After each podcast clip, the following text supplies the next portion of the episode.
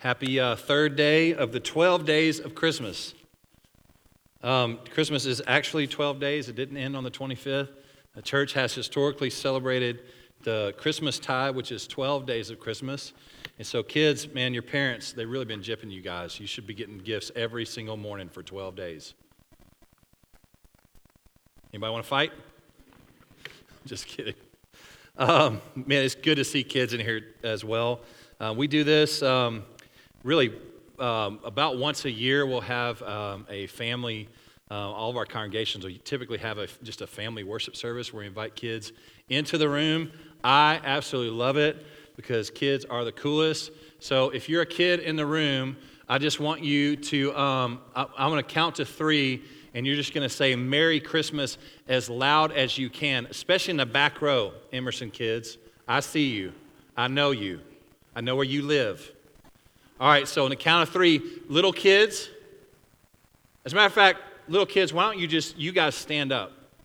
All the little ones, stand up. You can get crazy loud. And we're going to say Merry Christmas because we're still in Christmas, okay? So, on the count of three, you ready? One, two, three. Merry Christmas. That was pretty good. That was pretty good. I heard you back there. Oh. Okay, good. She snuck it in. All right. Man.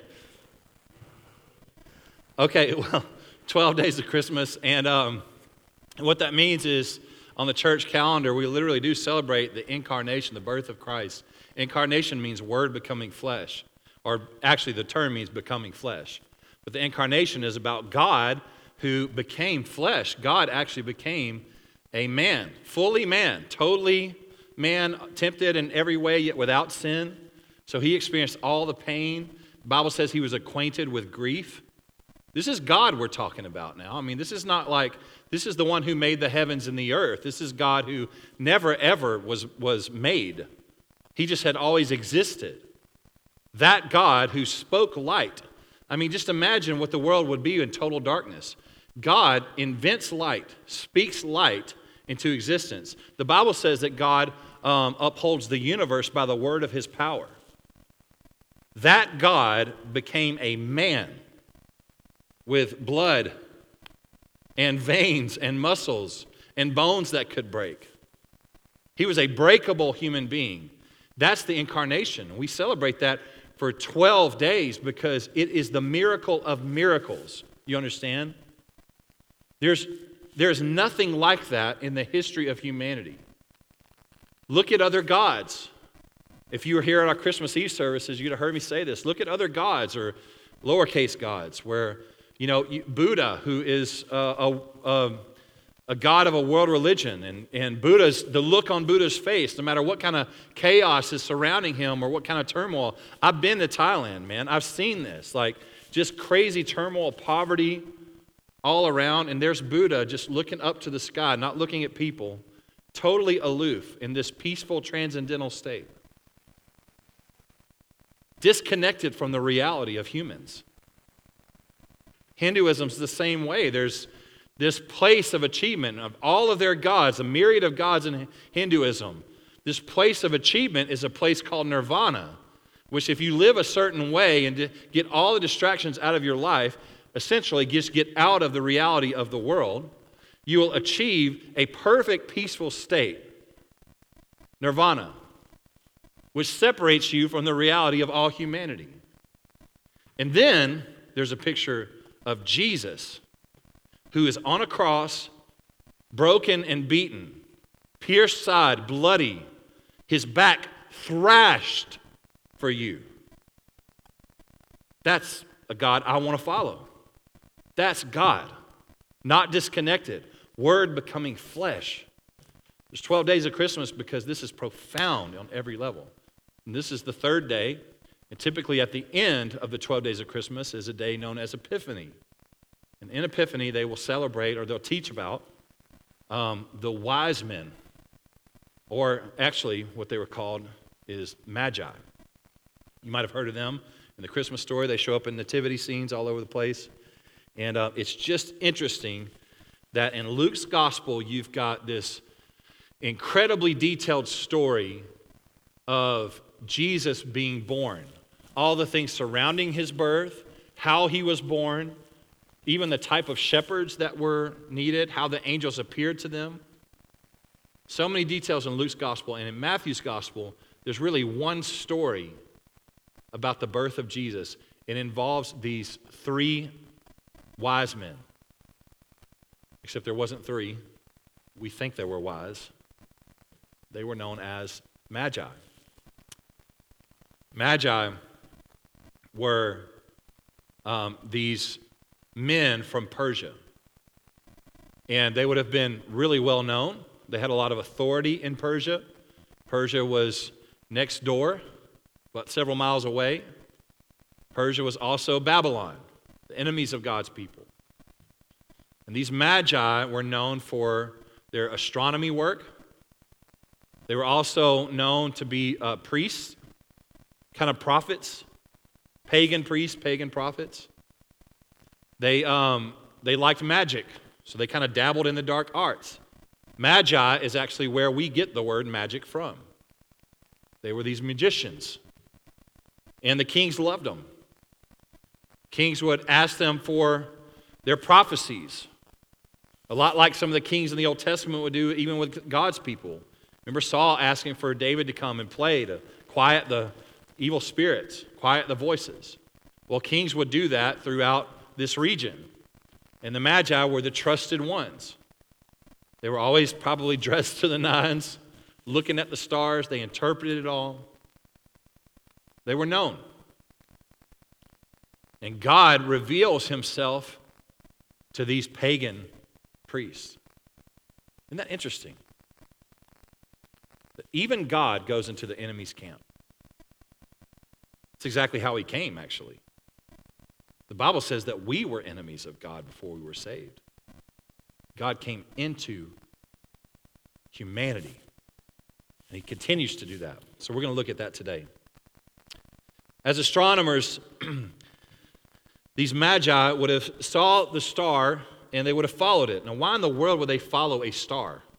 that didn't make a lot of sense. Well, it had been prophesied by a pagan prophet um, which is amazing that God even uses pagan prophets to accomplish his purposes. And the pagan prophet would have said something like this Even though this pagan prophet was well known, and he was also well known to prophesy against Christianity, God used him to even prophesy the coming of the Savior. And he prophesied a coming baby who would be king out of the line of David, and he would be the scepter of Israel.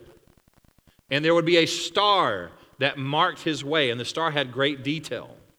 It was a specific night, a specific star, and a specific time. Well, the Magi, being priests and prophets, would have known this great prophecy, and that's how they see the star, because they were studying the skies, and they see the star about the prophecy about the king who is the scepter of Israel. And so they set out. They ride into town into Jerusalem, the city of David. And they're asking about the king of the Jews. Imagine how they were dressed. Imagine what they looked like. They probably looked a little different. They go into the city of God's people who would have known their entire life about the prophecy of the Messiah and then they have to ask God's people who, for some reason, hadn't just had massive parades and rejoicing, for some reason, hadn't abandoned the city of David to go and see the baby. For some reason, were just going about their business. Pagan priests asked the people of God, Where is your God? Where is the king that had been prophesied. Where is he born? What a crazy thing to think about. It lets us know something. God's people had inevitably become totally apathetic about the prophecy of the coming Messiah. He was born right under their nose. It took pagan priests to even jog their memory. Verse 2 where is he who has been born king of the Jews? For we saw his star when it rose and we have come to worship him. Amazing that they even had to ask God's people where God was. The promised Messiah, who they had waited for and longed for for the entirety of creation, had been born, and they needed pagans to tell them. People of God would have known about the Son. And as a matter of fact, they would have looked forward to it their whole life. And here you have pagan priests jogging their memory. I cannot, for the life of me, imagine this type of scene. You have to remember something. When we preach on the Bible, when we read the Bible, these aren't just metaphorical stories. These are real people that had real things happen to him, and it really is recorded. And there was a real baby who was the real Son of God born. And the Magi were real people, and the people of God were real people, and there really was a town called Jerusalem. And this is a real accounting of that story. So think about these three men, or however men, walking into town and having a conversation with people who were just going about their business. The promised Messiah had been born. I'm like imagining like someone who has a store, someone who's just working at a restaurant, someone who whatever.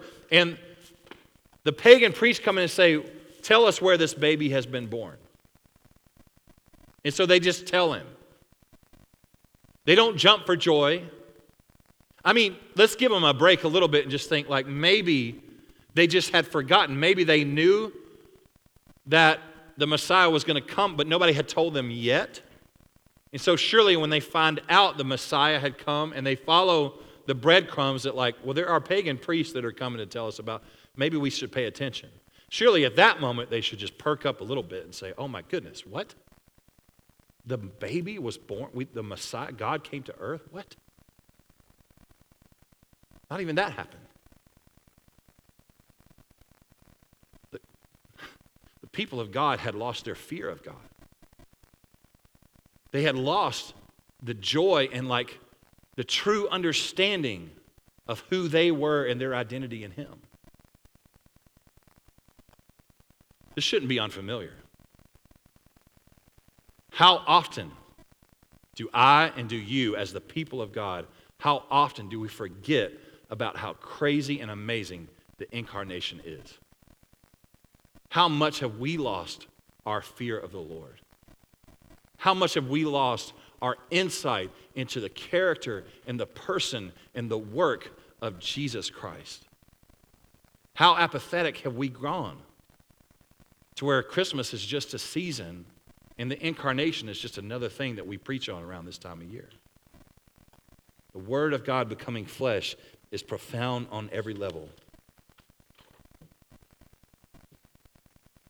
Apathy and forgetfulness are what happened to all of us.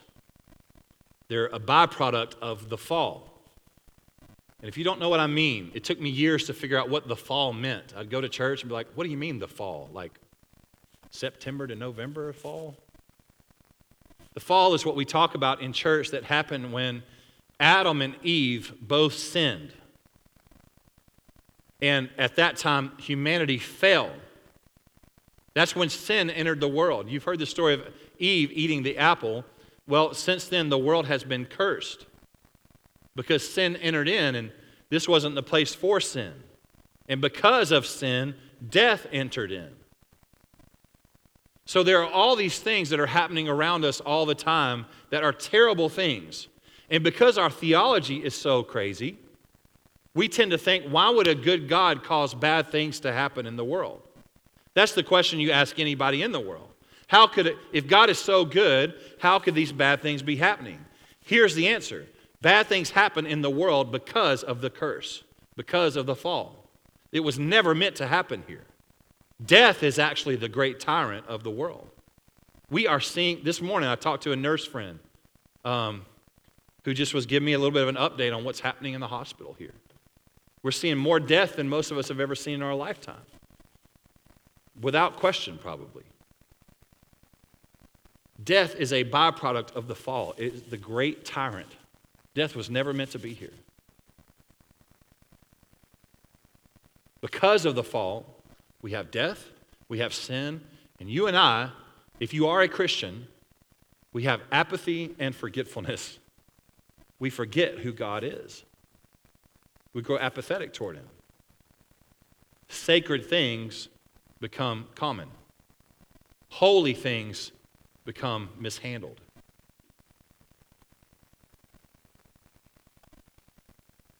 We've replaced and prioritized our comfort and our daily dealings to worshiping Jesus. We forget things like church matters, sitting under the word matters, prayer matters, uh, gospel centered community matters. Not just community, gospel centered community. And what I mean is this it's really easy because people give the impression of Savior, they give the impression of kingdom. But it never actually works out that way. As a church, if our community is not centered in and around the gospel of Jesus, then all of a sudden what we do is we start to replace holy things with idolatry like community. And listen, we love community here. We have community groups. Man, I, I have several friends in town. I'm saying you should know people that know Jesus, and you should know people that don't know Jesus. You should be involved in their life. But community can become an idol for us. It's not centered around the Word of God. We choose people over God, but they aren't the Messiah. Jesus, His Word, His presence has to be the fuel for our relationships with each other. What happened with the people of God is they stopped handling holy things well. They'd forgotten who God was, they'd forgotten who they were in turn. And so pagan priests come and say, Where's the Messiah? And they're like, Well, here's the prophecy. If you find him, let us know. They just, they were done with it. You have the Magi, you have the people of God who had grown apathetic. And then there's another story within this. There's a story of the king. King Herod. Herod was a terrible dude, not a good king. Herod had overthrown the kings of that nation a few years back, taken it by force. Herod was a pagan king. Herod was what most kings are. He was primary, primarily concerned with his power, his authority, his notoriety, his reputation, and he was concerned with all that so much that he was also so concerned with how he was going to keep it from getting to other people. He didn't want anybody else to have his power and authority. Verse 3 When Herod the king heard this, he was troubled, and all Jerusalem with him. And assembling all the chief priests and scribes of the people, he inquired them where the Christ was to be born. Man, imagine this scene. All of Jerusalem was troubled with the pagan king. How far the people of God come? He assembled the chief priests and the scribes. He said, Where was the prophecy about your Messiah? Where was he supposed to be born? How amazing is it that pagan priests and a pagan king were more convinced that Jesus was the Messiah than his own people were? Herod had gained power by force. He had no moral compass, no humility, and was terrified of losing his power. Herod immediately consults the religious leaders of the people who, ironically, seemed less convinced that the Messiah was born than the pagan king did. And he sends out the Magi to report back to him. In layman's terms, Herod is freaking out. He's freaking out. There's one they call King of the Jews been born. Can you imagine what's going through his anxious and nervous, power hungry heart? His head at this point? All he cared about was keeping his power. So Herod takes advantage. He does what men who want power do. He starts to freak out and manipulate. He takes the Magi and he says, Go and find the baby and report back to me. He's already manipulated God's people. Herod, in his darkness, in his dark heart, he doesn't want accountability, he wants authority. He doesn't want people to know about him. He doesn't want anybody to be next to his level, even close to close to his level. He wants a level all of his own. He wants autonomy. He wants to be the guy calling the shots.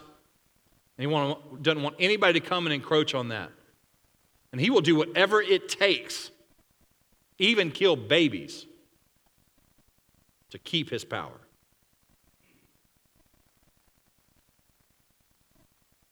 Here's a terrible guy, terribly dark.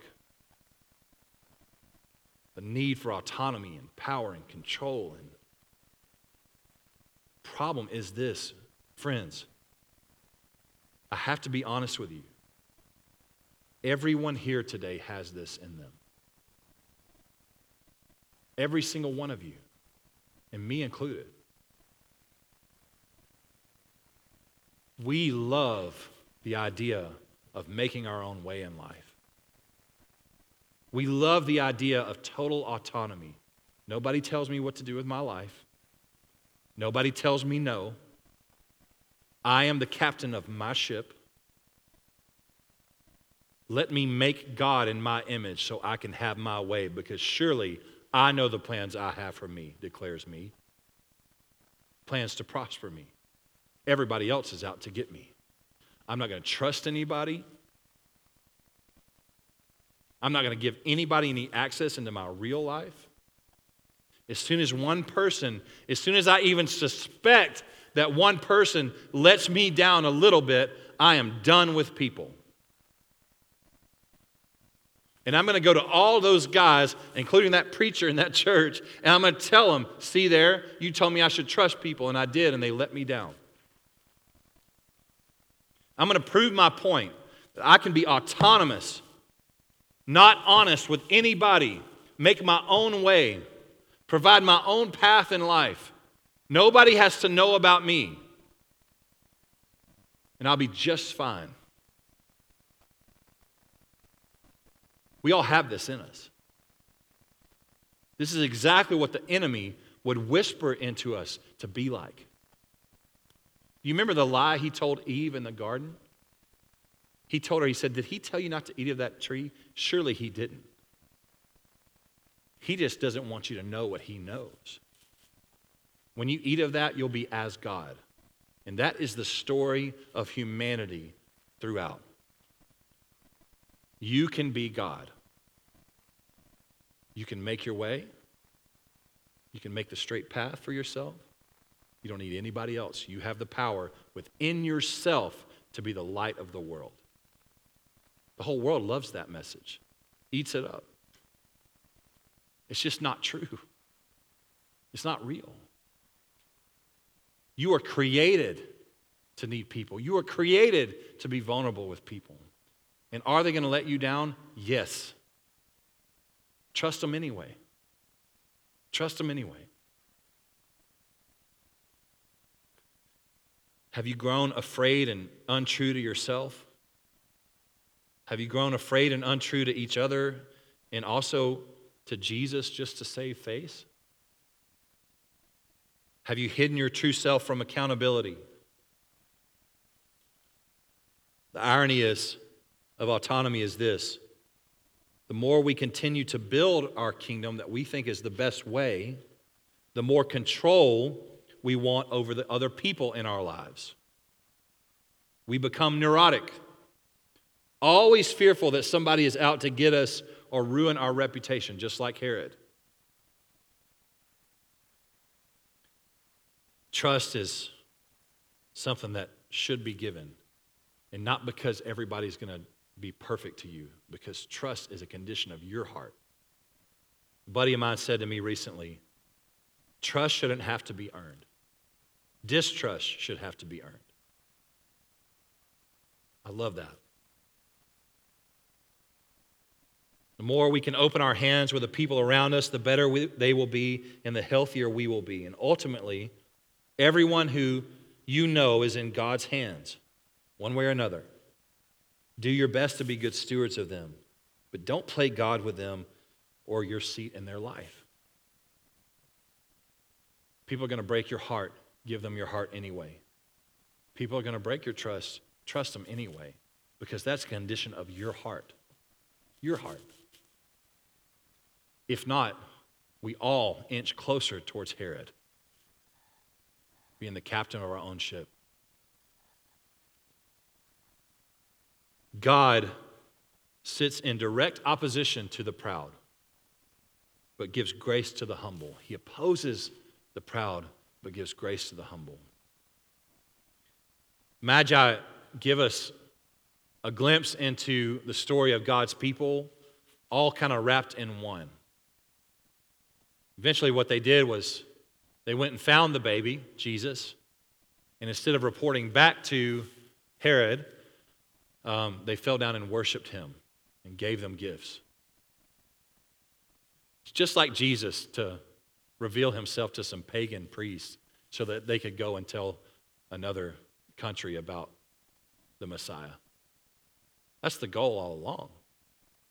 Jesus didn't come just so his people would know him, he came to spread the whole world with the gospel of grace. It's amazing what he's done. His people were apathetic. Bible says that he became flesh and his own people didn't receive him. So this is a simple sermon today, but you've got some things to think about. If you're a Christian in the room, how have you grown apathetic towards the incarnation? How have you grown apathetic towards the Word becoming flesh? How have you grown apathetic towards Jesus Christ, the Prince of Peace, the one acquainted with grief? How have you grown apathetic toward him? Christmas is the mark of how we live our life under the King of Kings. We just give him our apathy. Say, Lord, help me. I know you're good. I know you're king. Help me today, stir up my heart. The other thing is, where in your life have you just wanted so much control? Have you believed the lie that being honest with each other about where you're at and what you feel is in some way going to keep you from being loved? Don't fight for power, don't fight for control. Fight for the King of Kings.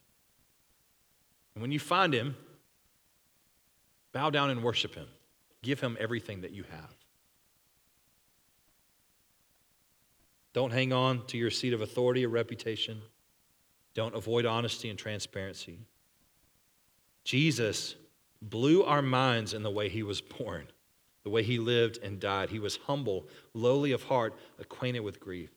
Jesus is the example of true humanity. So let's follow him. Let's follow him. He's not like anything else. First off, he is actually God. Nothing else is. And second, he really is worthy of all glory, honor, and praise. I want to invite you to stand up. If you're a Christian, if you trusted Jesus to save your soul, I want to invite you to take communion with us. Um, on the chair that you're sitting in, sorry, under the chair, there are these little communion packets. If you're a Christian in the room, please take one.